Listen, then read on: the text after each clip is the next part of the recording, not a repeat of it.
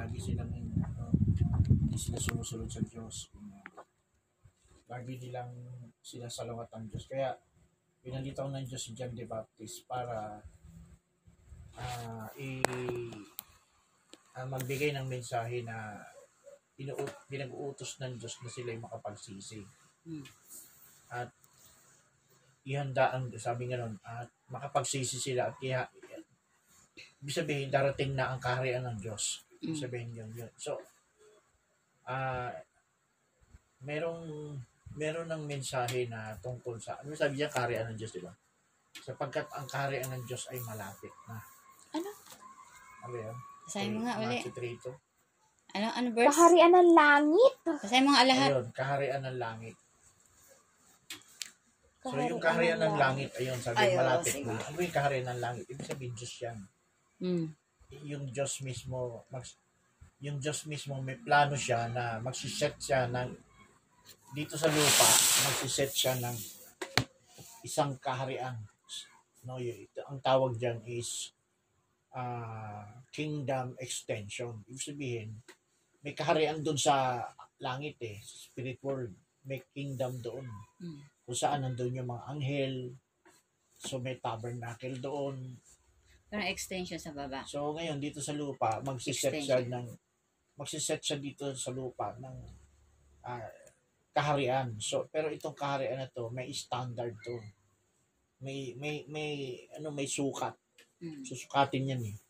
So sin, si, so nung dumating si John the Baptist eh, eh, bilang Elijah, pinalitaw na ng Diyos si Kristo para unti-unti na maisa katuparan. Matthew chapter 4 verse 17. Matthew 4.17. Mula noon ay nagpasimulang nangaral si Jesus at magsabi mga sisi kayo sapagkat malapit na ang kaharian ng langit. Okay, so nangaral si Kristo pagkatapos ni John the Baptist. Sumunod na nangaral ng tungkol sa kaharian ng langit ay si Kristo na. Sabihin, wala na si Juan Bautista, pinatay na. Mm. So ngayon si Kristo na ang kinasangkapan ng Diyos para ipangaral ang kaharian ng langit. Mm. So kung papaanong sinabi ni John the Baptist malapit na ang kaharian ng langit, ganun din kay Heso Kristo. So ano ba ang sabi kay Heso Kristo? Ano na nga ulit? 4.17 na Matthew. Ay nagpasimulang nangaral si Jesus at magsabi magsisi kayo sapagkat malapit na ang So kaharian ng langit. parehas, no? Mm. Sinabi ni John the Baptist, magsisi, malapit na ang kaharian ng langit. So si Kristo ganun din, magsisi rin, at malapit na ang kaharian ng langit. Dagdagan pa natin yan sa Lucas 4. Tingnan nga natin Lucas 4.43. Luke 4.43. Kung hindi Lucas. Sa kanila, dapat namang ipangaral ko sa mga ibang bayan ang mabubuting balita ng kaharian ng Diyos sapagkat sa ganito ay sinugwa ko. Kaharian ng Diyos. Ayan. So, makikita natin na tumatayo na si Kristo upang ah, sinugo, siya ay sinugo ng Diyos upang ipangaral ang salita ng Diyos o ang kanyang mensahe na itayo ang kaharian Mm. ng langit. Kaharian ba ng langit? Oo. Kingdom of God. Tama? Tama ba? Kaharian ng langit? Sabi? Yeah. Sabi? Oo. Kaharian nga. Ng langit. O Diyos. Doon sa una? Sa 43. Hindi. Ano Ano sabi? iba? Walang kaharian ng langit. Ano sabi? Kaharian. Kaharian na ng Diyos. Oo, oh, kaharian na ng Diyos. Yun. So, nilinaw na niya. So, Bakit ibig doon sabihin lang? ng langit, yun yung Diyos. Ibig sabihin ng Diyos naghahari sa, sa di- dimension. Siya ang nag-rule sa dimension dimension na yan. So, sabi ko kanina, magba, ba- ibababa niya yung kanyang kaharian dito sa mundo. Gagawin niyang extension. Extension Sa lupa. lupa. Magpapasimula siya dito sa lupa. At nangyari yan, nangyari yan doon pa sa panahon ni Adan. Ginawa ng Diyos yung tao tapos nilagay doon sa gumawa siya ng isang maliit na ah, tawag dito, paraiso. So, yung paraiso na yun, supposed to be, yung maliit na yun, yun yung extension ng kingdom. Kaya, kaya natin nasabing, yung panahon ni Adan, doon sa panahon ng paraiso, kaharian na yun, sisimula na yung kaharian doon. Kaso, nag-fail si Adam tsaka si Eve. Basahin mo yung Genesis, patutunayan natin na yung panahon ng Genesis, kingdom ang itatayo ng Diyos dun. Basahin mo yung Genesis 1.28 pagkatapos ng 26, 27, nilalang ng Diyos yung tao dyan eh. Sa 28, dun mo makikita yung kalagayan nila sa paraiso, kaharian yun. Hmm. Maliit pa na kaharian yun. Dapat lalaki yun eh. Basahin mo. Basta mo. At sila'y pinasbasa ng Diyos at sa kanila'y sinabi ng Diyos, kayo'y magpala, ano to? Magpalaanakin at magpakaramig at kalatan ninyo ang lupa. At inyong supilin at magkaroon kayo ng kapangyarihan sa mga isda, sa Yung dagat, salitang supilin, sa English yan, dominion. Hmm.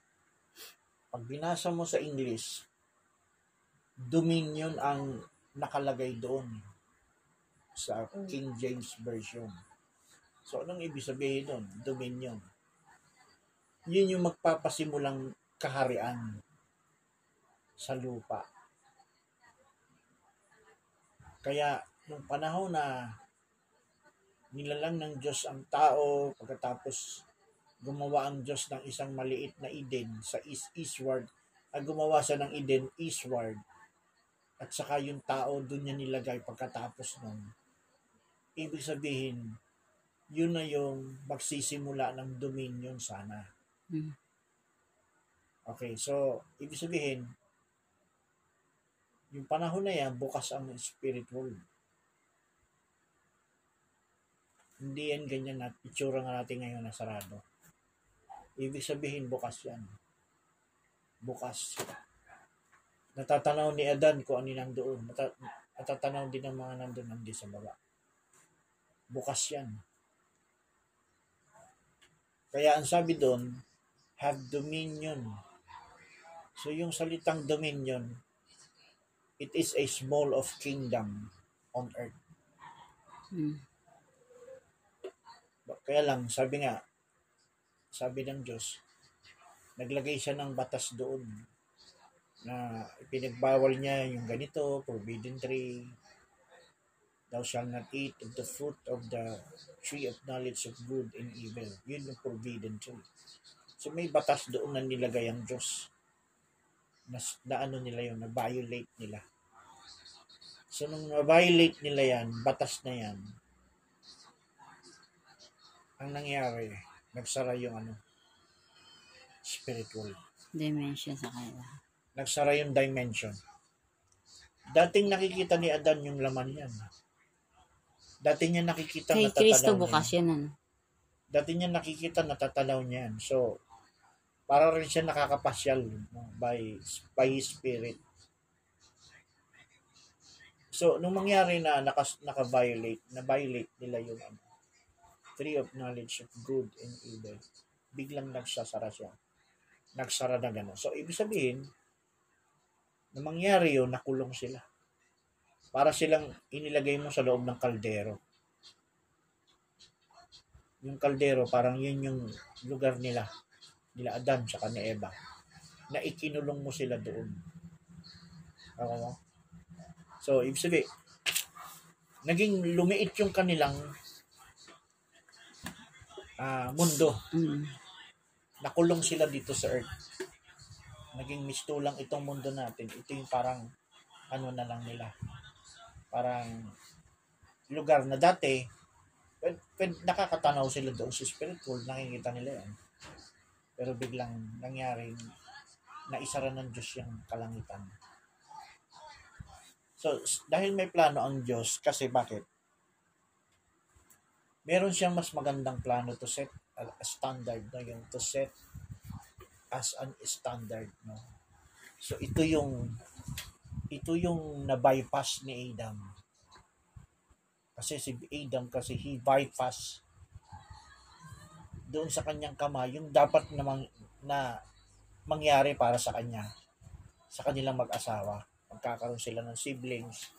So pag nag, ang, ang mangyayari kasi dapat noon si si Eve, si Adan tsaka si Eva magkakaroon sila ng perfect meeting. Hmm. So doon mismo sa place na yun.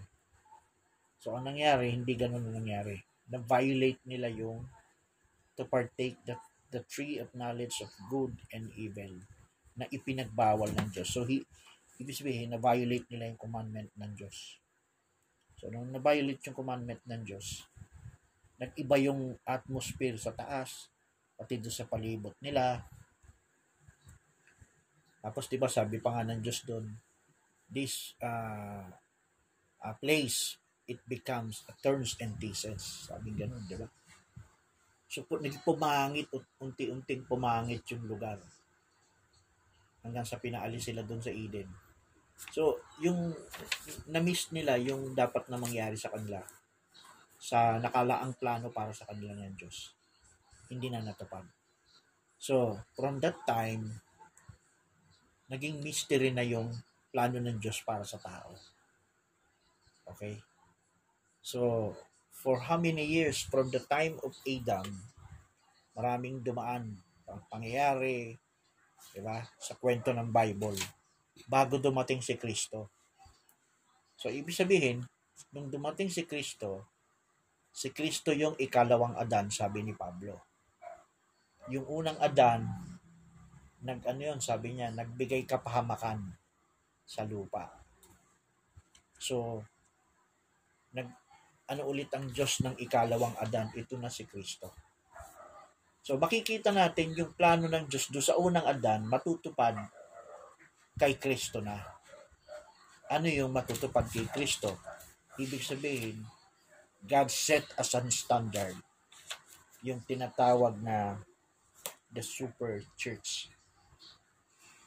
So, ibig sabihin, magbibuild ang Diyos ng tabernacle. Hmm. Di ba? Kung paanong pinakit, pinakita ng Diyos sa lumang tipan from from the time of uh, Adam na may makikit may may may may, dinem, may minustra ang Diyos doon sa pamamagitan ng bago sila lumabas. Nagkatay ang Diyos doon bago sila pinalabas. Yung balat ng tupa at yung laman noon, hinandog sa Diyos yun. Hinandog yun.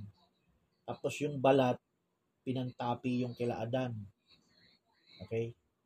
So, yan yung ah pinapakita ng Diyos na meron talagang itatayong tabernacle. So, that's physical tabernacle. So, dumating si Abraham, nagtindig ulit siya ng mga bato, tapos nagandog siya sa Diyos. Hanggang makikita natin, lumilinaw ng lumilinaw unti-unti. Pagdating na nila David, Haring David, Hmm. di ba? Ano sabi ng Diyos kay Haring David? Magpa, mag, magtatayo ako ng tabernacle. Hmm. Magpapatayo ako ng tabernacle. Pero dahil si Haring David ay bloodiest man, hindi siya karapat dapat magtayo ng tabernacle. Temple. So, sino ang inutusan ng Diyos? Yung Solomon. kanyang anak, si Solomon. Na hari. Hades? Ha? Ano ba yun? Laging pumupunta sa war yun? Sino? David? Marami siyang pinatay. Tapos hindi maganda ang buhay niya. Oh. Marami siyang pinag-bloodiest siya. Hindi siya, hindi siya, sinabihan siya ng Diyos na hindi ikaw ang magtatayo. Nakalagay sa Samuel yan. Hmm. Sa Samuel ba yun? O Samuel 11 ata. Per Samuel 11. Tapos, inutusan ng Diyos si Solomon na magtatayo. Sa madaling salita, nung, nung naganap na yung utos ng Diyos na si Solomon magtatayo, nagtayo si Solomon ng templo. Yun ang tawag doon, Temple of Solomon. The first temple on earth. Yun yung tabernacle ng Diyos, yung templong iyon.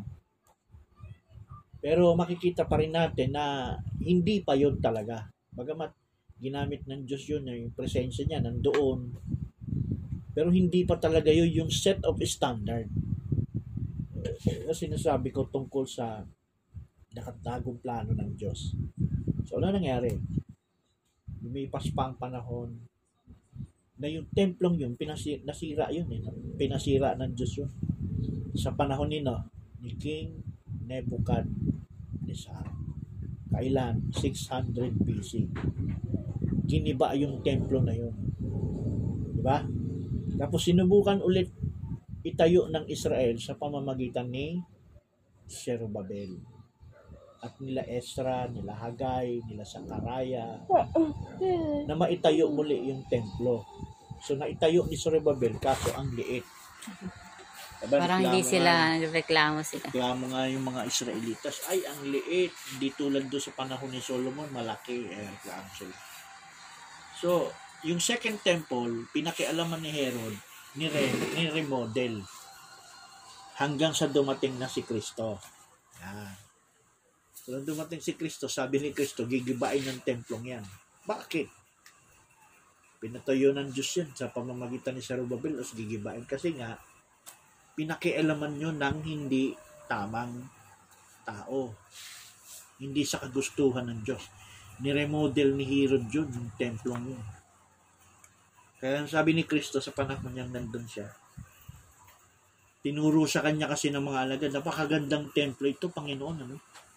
Sabi ni Jesus sa mga alagad niya, walang batong maiiwan sa ibabaw ng batong iyan. Yan Mm. ay mawawasak. So, kailan pinawasak ng Diyos yung templong yun? Sa panahon ni General Titus noong 70 AD. AD. Yan. So, mula nung 70 AD, panahon na yun ng mga apostol. Pagkatapos ni Kristo. Panahon ng mga apostol nang mawasak yung templo na yan. Yung second temple. Efesos 53 AD yung bag... Ah. So, nung nawasak yung templo na yun, noong 70 AD, mula noon hanggang ngayon, wala pang naitayong templo. Pa, itatayo pa lang ulit yung ikatlong templo. O kamo. Ngayon, sinasabi ko God set as a standard. Pinahintulutan ng Diyos na magiba yung templo na yon noong 70 AD. Bakit? Kasi pinakita na yung pinakita na yung unang templo sino? Si Kristo. Si Kristo na yung templong totoong templo ng Diyos. Kasi bakit? Siya yung tinahanan ng Espiritu ng Diyos. Si Kristo. Tumahan ng Espiritu ng Diyos kay Kristo. Hindi tumahan ng Espiritu ng Diyos dun sa ikalawang templo. Wala na dun. Pero Na kay Kristo na. So nung nandun kay Kristo yung Espiritu ng Diyos, wala nang silbi yung templo na yun. Ginib, kaya pinagaba, pin, anong time na yon nandun, ang templo bumabol na, lumalakad na. Ako mo, si Kristo na yung tabernacle eh. The tabernacle of God, si Kristo yun. Anong klaseng tabernacle to? Lumalakad dyan. Ako mo. tanong ako. So, yung kinuha niya yung labing dalawa, inihanda niya rin yung labing dalawa. Kaya ang sabi ni Yeso Kristo, maghanda kayo sapagkat may pangako ang Diyos na ibubuhos niya ang kanyang Espiritu Santong pangako. Ako mo. So, yung Espiritong ng Diyos na pangako, ibig sabihin na ibubuhos, ibibigay yan at ilalagay sa tabernakulo. Sino yung tabernakulo? Una kay Kristo, sunod yung mga iglesia, yung church. O, sabi ni Kristo, huwag muna kayong umalis ng Jerusalem. Hintayin ninyo ang pangako, 'di ba, bago umakyat si Kristo sa langit. Sinabihan niya yung mga disipulo niya ng 120 doon sa upper room, 'di ba? At sabi ni Kristo, bago siya umakyat sa langit, hintayin ninyo masangkapan kayo ng kapangyarihan. Ayun ang Espiritu Santo. So, ibig sabihin, itong palang mga apostol at disipulo na 120 ay sasangkapan ng Espiritu to, para sila maging ano, tabernacle. Church na ang tawag doon. So, nagsimula ang church, ipinanganak ang church araw ng Pentecost. So, ito na. Nung araw ng Pentecost, ito na yung sinasabi ni John the Baptist, sinasabi ni Kristo na darating ang kaharian. Magsisi at darating na ang kaharian ng langit. Dumating na. Kailan? Sa panahon ng Pentecost. Yung panahon ng Pentecost, doon isinilang o ipinanganak ang church on day of Pentecost. So, ibig sabihin, bumaba na yung pangakong espiritu sa mga tao na nanahan na. Hindi lang kay Kristo, nasa mga tao na. Nakawa nyo. So, yun na yung kaharian ng langit dito sa lupa. Kaya ang sabi ni Pablo, sabi ng sabi ni sabi ni Pablo, ang kaharian ay hindi sa pamamagitan ng pagkain, pag-inom, kundi ano raw ang kaharian sa Roma 10.17, sabi gano'n.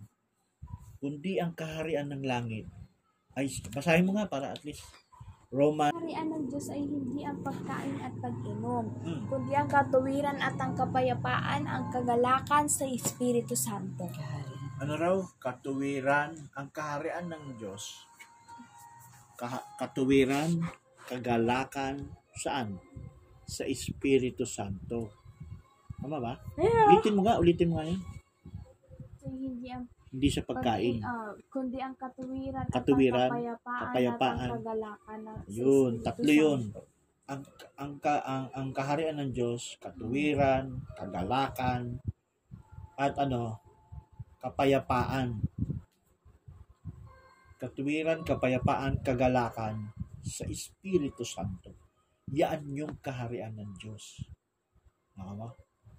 May sukat yan. May sukat yan. So, mali yung nagsasabi na, di ba, ang kaha, ah, sabi ng, ng saksi ni Hoba, darating ang kaharian ng lupa dito sa maghahari sa loob ng isang libo taon tapos paraisong kalagayan, kakain daw ng ganyan. Hindi nga eh. Ang kaharian ng Diyos, hindi sa pamamagitan ng pagkain. So, ang, ang kaharian ng Diyos sa lupa sa, ay sa pamamagitan ng Espiritu Santo. Ibig sabihin, kapag nasa iyo ang Espiritu ng Diyos, nandoon yung kapayapaan mo, nandoon ang kagalakan mo. Okay? Kapa- kapayapaan, kagala, ah, ka, ka- ano? Kagalak, ano? Kaga, ka, katuwiran, ba? Katuwiran.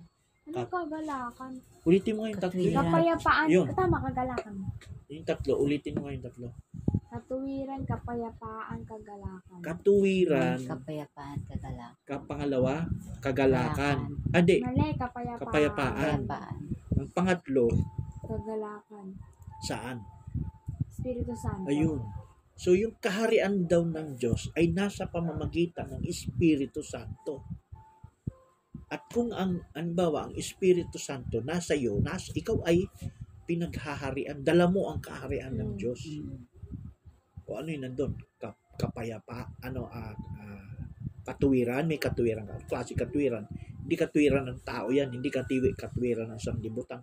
Sabi nga ng Biblia, eh, ang katwiran ng, ng sanlibutan, kamangmangan sa Diyos. Ang katwiran ng Diyos, kamangmangan din sa, sa sanlibutan. Yan ang sabi ni Pablo. O, di ba? Ibig sabihin yan, principle yan. Ibig sabihin, ah, ah, ano dito, ah, prinsipyo. Iba yung prinsipyo ng Diyos, iba yung prinsipyo ng sanlibutan. Kung pag-usapan ang katwiran. May katwiran din sila eh. Mundo may katwiran din. May mga, ay mga dahi-dahilan din sila, di ba? Pero iba yung sa Diyos na katwiran kaharian ng Diyos yun. Pag sinabing katwiran Diyos, kaharian ng Diyos, mga proseso yun ng mga spiritual na bagay. O yun ang katwiran. Tapos, ano sabi? Kagalakan. Ano kagalakan? Marami kang pera, galak ka. Mm. May bahay ka, galak ka. Marami kang pagkain, galak ka. Hindi yan yung kagalakan sinasabi. Ang kagalakan sinasabi diyan, spiritual. Yes. Spiritual yun. Hindi yun yung dami ng pera mo, kagalakan ba yun? o pwede, pwede ka rin magalak, marami kang pera, magalak. Pero hindi yan yung sinasabi na patungkol doon sa kaharian ng langit, nakagalakan, spiritual yan. Pangatlo, ay ano, kapayapaan. Pangalawa pala kapayapaan. Mali. Oh, tama. Di ba pangalawa kapayapaan? Anong kaso ng Gulo kapayapaan niya? Yung kapayapaan niya, kapanatagan yan.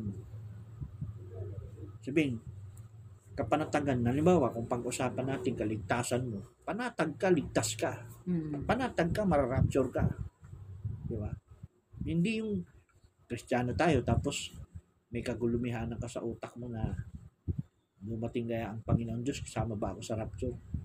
Teka, parang hindi ako sigurado. O, hindi pa, hindi pa naatag yun. Di ba? Ibig sabihin, may kapanatagan ka, may kasiguruhan ka sa lahat ng spiritual na mga bagay. Mm. Di ba- bakit? Kasi ginagawa mo o ginagawa natin kung ano yung gusto ng Diyos. Kasi mapapanatag lang ang isang Kristiyano kung ginagawa mo yung kagustuhan ng Diyos. Gin- ginagawa ginagawa mo yung ipinapagawa ng Diyos. Kung hindi mo sinusunod yung ipinapagawa ng Diyos, hindi ka magkakaroon ng kapanatagan. Magkakaroon ka ng kaguluhan. Hindi ka magkakaroon ng katiyakan o pag-asa. Sabi ni Pablo, kailangan manatili sa inyo ang pag-asa. Ano ba yung pag-asa na yun? Mm. Pag-asa ka sa kaligtasan, pag-asa ka na umalis ka sa mundong ito kasi darating ang hatol dito, darating ang paghuhukom dito sa mundong ito eh. So hahatulan ng Diyos itong sanlibutan na yung mga tao walang inisip kundi pasasa sila sa buhay nila, di ba? Magpakaligaya sila sa buhay nila. Hindi nila pinaghahandaan yung kanilang kaluluwa. Hindi nila pinaghahandaan yung kanilang ah, espiritu na maligtas sa araw ng paghuhukom o sa araw ng katulan. Yung mga tao hindi nag-iisip ng ganyan. Kahit ngayon, 'di ba, ngayong ngayong oras na ito, o ano bang pinagkakaabalahan ng mga tao ngayong oras na ito? Nasa kung saan silang lugar, 'di ba? Nandun sila sa mga masasayang lugar. Eh ngayon dahil may pandemic, buti may pandemic kasi ka, hindi magawa yung bawal kasi magpunta sa mga ganun-ganun, di ba? Mabuti may pandemic, biyaya pa ng Diyos. Kung tutuusin nga, biyaya ng Diyos yung pandemic kasi pangsupil eh. Pangsupil sa tao na hindi nila nagagawa. Pansamantala, yung dati nilang ginagawa, no? Yes. Di ba? Pangsupil sa tao yung pandemic eh. May isa, sa isang banda, hindi lang negative yung pandemic. Yung pandemic, isang paraan din ng Diyos para supilin yung tao. Pero may tanong lang ako, di ba sabi mo yung templo itatayo doon sa kung saan yung kinalalagyan ng temple ng Muslim. Andun yung pinaghandugan ni ni ano Ni Abraham. o Abraham. Pero paano yun eh kung itatayo ang templo doon na alam naman ng Diyos na ginawang templo nila yun. Kaya nga, yung templo ngayon, di ba nagiba noong 70 AD yan?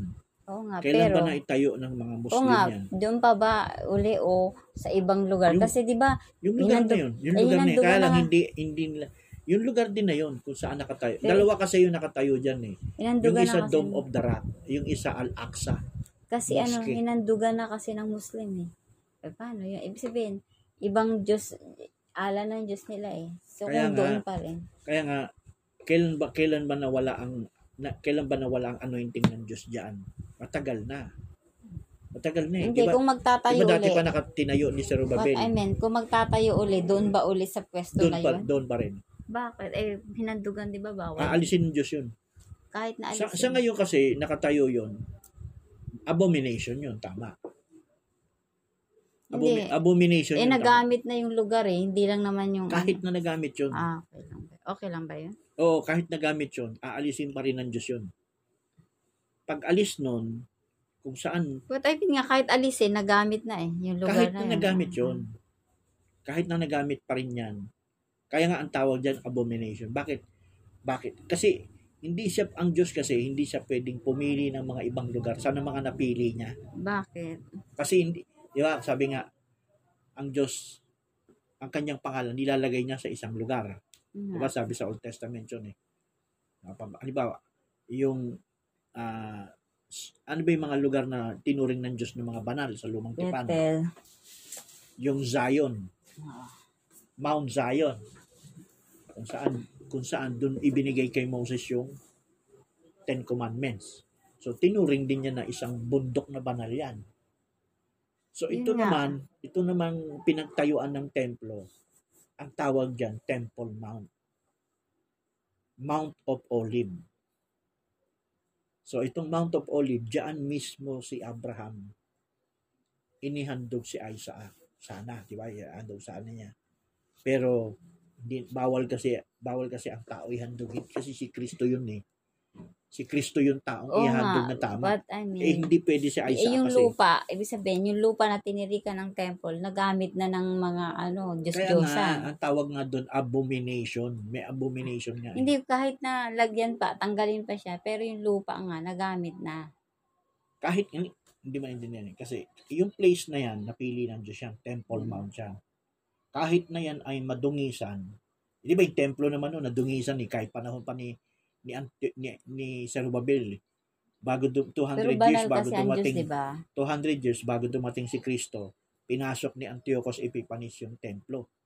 Tapos sinandugan yun ng baboy. So, abomination yun. So, ibig bang sabihin, na nasa laula yun eh, hindi nakarapat dapat, hindi. Ibabaw lang yun eh, templo lang yun eh. Oo. So, itong templo yung sinasabi natin, pinag-usapan natin, ang nakatirik ngayon dyan, mo, Temple of Omar. Dome, yun yung Dome of Dara. Dumtala. So, tinayo ng mga Muslim yan. Mm. So, ang ibig sabihin, kahit nakatayo yan, wala naman ang Diyos dyan eh. Walang dealing ang Diyos dyan. Kasi nga, hindi kasi yan yung legit na templo. Nako. Okay, so i-remove yan. Itatanggalin yan. So pagtanggalin yan, itatayo yung ikatlong templo. Mo. So, ikatlong templo itatayo. So, parang bago maitayo yung ta- ikatlong templo, may spiritual temple na yun. Sa 2,000 Hmm. years from the time of Christ hanggang sa panahon natin, spiritual temple ang, na, ang nandito ngayon. Ito yung templong movable. Yes. Di ba? So, sabi nga, itong templong ito, spiritual temple, dumating na ang kaharian ng langit. Sino yun? Sino yung dumating na kaharian? Ipinangako sa time ni, ni, ni, ni, ni John the Baptist, ipinangaral din ni Kristo, that the kingdom of God is at hand. Sino yun? Kailan dumating yung kaharian ng Diyos Kailan dumating?